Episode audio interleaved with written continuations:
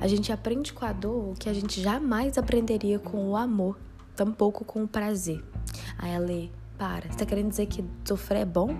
Não. Mas o que, que é bom e o que, que é ruim? Como é que a gente define o que é bom? Porque sofrer com a dor não é bom, mas aprender com a dor é bom. Por que, que aprender com a dor é bom? Porque você aprende, você nunca mais faz aquilo. Quando você não sente a dor que aquilo pode causar, você faz de novo, não tem problema. Mas quando você sente, hum, aí, meu amigo, o buraco é mais embaixo. Você não volta para aquilo ali nem a pau, porque você sabe a dor que é. E a gente não quer sentir dor. Né? O nosso cérebro, o nosso corpo, ele é treinado para nos proteger o tempo inteiro para a gente não sentir dor. Mas é sentindo dor que a gente consegue aprender conscientemente e inconscientemente. A única maneira do nosso cérebro entender que algo não é bom é quando a gente sente dor.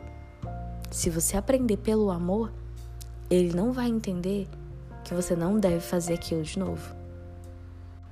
E o estímulo inconsciente vai sempre levar você a fazer mais daquilo. Mas se você tem consciência, você entende que aquilo não deve ser feito. É muito do qual uma criança que não tem consciência ainda faz coisas e erra repetidamente inconscientemente, quando ela não sofre uma dor muito grande, aí a gente vem no quesito do porquê os pais batem nas crianças. Não estou dizendo que é certo, não estou dizendo que é errado, mas o cérebro funciona dessa maneira. Se você conversa e a criança não, não tem consciência ainda, ela vai fazer de novo, porque ela não sabe, ela não, não, ela não, ela não entende. Mas se você dá, dá a ela uma punição, o cérebro vai entender que, opa, isso aqui não. É uma percepção sensorial. Então, a dor, ela é ruim até que ponto? Sofrer é ruim até que ponto? Porque uma certeza que a gente tem é que a gente vai sofrer. A gente só tem que entender até que ponto a dor é benéfica e até que ponto a dor é maléfica. Eu costumo dizer que a dor é maléfica quando a gente está na beira do penhasco.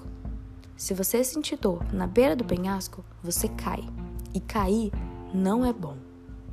Mas se você sente dor no caminho até o penhasco, você aprende. Na beira do penhasco, você pode morrer. Então a gente só tem que identificar quais são os tipos de dor que são benéficas, porque existem dores que são benéficas. Existem dores, inclusive, que se a gente não sentir na vida, a gente não vai viver de verdade. Quais são as dores que mais te afetam hoje?